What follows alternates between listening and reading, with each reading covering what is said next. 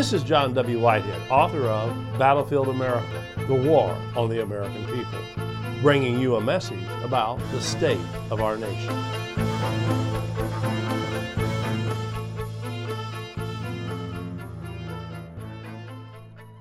Beware backyard gardeners. Tomato plants have become collateral damage in the government's war on drugs, especially marijuana. In fact, merely growing a vegetable garden on your own property or in a greenhouse on your property or shopping at a gardening store for gardening supplies, incredibly enough, could set you up for a drug raid sanctioned by the courts. It's happening all across the country. After shopping for hydroponic tomatoes at their local gardening store, a Kansas family found themselves subjected to a SWAT team raid as part of a multi state annual campaign dubbed Operation Constant Gardener, in which police collected the license plates of hundreds of customers at the gardening store and then investigated them for possible marijuana possession. By investigated, I mean the police searched through the family's trash, finding wet glob vegetation, they said, in the garbage, the cops somehow managed to convince themselves and a judge that it was marijuana. In fact, it was loose leaf tea. But those pesky details don't usually bother the cops when they're conducting field tests. Indeed, field tests routinely read positive for illegal drugs, even when no drugs are present. According to investigative uh, journalist Radley Balko, and I'm quoting here, a partial list of substances that the tests have mistaken for illegal drugs could include sage, chocolate chip cookies, motor oil, spearmint, soap, tortilla dough, deodorant, billiards chalk, flour, eucalyptus, breath mints, Jolly Ranchers, and vitamins. Unquote. From there, the so called investigations follow the usual script. Judge issues a warrant for a SWAT team raid uh, based on botched data. Cops raid the home and terrorize the family at gunpoint. Cops find no drugs. Family sues over a violation of their Fourth Amendment rights under the Constitution, and then the courts protect the cops in their botched raid on the basis of qualified immunity. It happens all the time. As Radley Balko again reports, and I'm quoting here, police have broken down doors, screamed obscenities, and held innocent people at gunpoint only to discover that what they thought were marijuana plants were really sunflowers, hibiscus, ragweed, tomatoes, or elderberry bushes. It happened with all five. Unquote. Surely you might think the government has enough on its hands right now, policing a novel coronavirus pandemic, instituting nationwide lockdowns, quelling civil unrest over police brutality, that it doesn't need to waste time and resources ferreting out so called pot farmers? If you think that, you're wrong.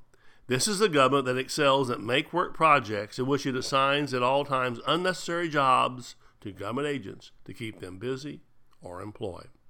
In this case, however, the make work principle, or translation here, making work to keep the police state busy at taxpayer expense, we the people, is being used to justify sending police and expensive military helicopters, likely equipped with sophisticated surveillance and thermal imaging devices on exploratory searches every summer, again at taxpayer expense, in order to uncover so called illegal marijuana growing operations. Often, however, what these air and ground searches end up targeting are backyard gardeners growing tomato plants. Just recently, in fact, Eyewitnesses in Virginia reported low flying black helicopters buzzing over rural and suburban neighborhoods as part of a multi agency operation to search for marijuana growers. Oftentimes, these joint operations involve local police, state police, and the Army National Guard. One woman reported having her tomato plants complimented by seven cops that pulled up in her yard in unmarked SUVs after a helicopter hovered over her house for 20 minutes in the morning.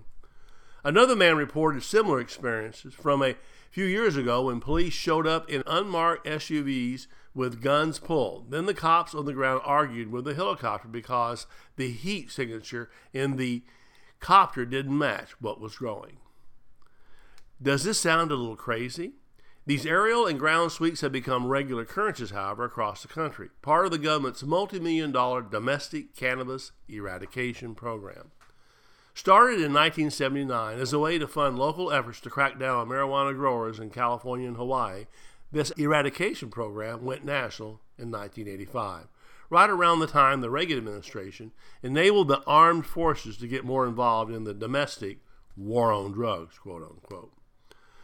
Right around that same time in the mid 1980s, the federal government started handing out grants to local police departments to assist with their local boots on the ground war on drugs, resulting in a growing number of SWAT team raids now terrorizing the nation.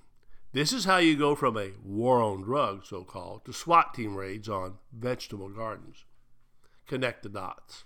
Starting with the government's war on marijuana, the emergence of SWAT teams, the militarization of local police forces through the federal 1033 program, which allows the Pentagon to transfer vast amounts of military equipment, machine guns and ammunition, helicopters, night vision gear, armored cars to local police departments, and the transformation of American communities into battlefields. As always, it comes back to the make work principle, which starts with local police finding ways to justify the use of military equipment and federal funding.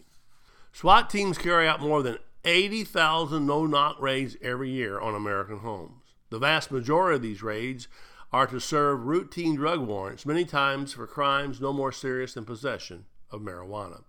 Although growing numbers of states continue to decriminalize marijuana use, and 9 out of 10 Americans favor the legalization of either medical or recreational adult use marijuana, the government's profit driven war on drugs, waged with state and local police officers dressed in SWAT team gear, armed to the hilt, and trained to act like soldiers on a battlefield, all thanks to funding by the U.S. government, particularly the Pentagon and the Department of Homeland Security, has not slowed down at all. Yet, as I make clear in my book, Battlefield America The War on the American People, when the war on drugs, also known as the war on the American people, becomes little more than a thinly veiled attempt to keep SWAT teams employed and special interests appeased, it's time to revisit our drug policies and laws. You take the Constitution, the Bill of Rights, all the rights you expect to have. When they come in like that, the only right you have is not to get shot if you cooperate. They open that door, your life is on the line. This is a conclusion by Bob Harte, whose home was raided by a SWAT team simply because the family was seen shopping at a garden store, where cops found loose tea in the family's trash, and they mistook it again for marijuana. It didn't matter that no drugs were found, nothing but a hydroponic tomato garden and loose tea leaves. The search and the SWAT team were reasonable, according to the courts. There's a lesson here for the rest of us, folks. As Bob Harte concluded, if this can happen to us, everybody in the country needs to be afraid. The Rutherford Institute is doing its part to push back against the police state and make the government play by the rules of the Constitution. But we can't fight these battles alone. To join the resistance, visit our website at www.rutherford.org and check out our library of thought provoking commentaries, legal resources, and so much more. Subscribe to our email alerts, and I will send you my weekly commentary, Rutherford Press alerts, and a weekly rundown of pertinent headlines and news articles to keep you apprised of the growing threats to our freedoms. And finally, if you are able, please consider making a tax deductible donation to the Rutherford Institute by again visiting us online at www.rutherford.org or donate using PayPal. Your donation allows the Rutherford Institute to push back against the government's power grabs, corruption, and ongoing assaults on the Constitution. Together, we can make America free again.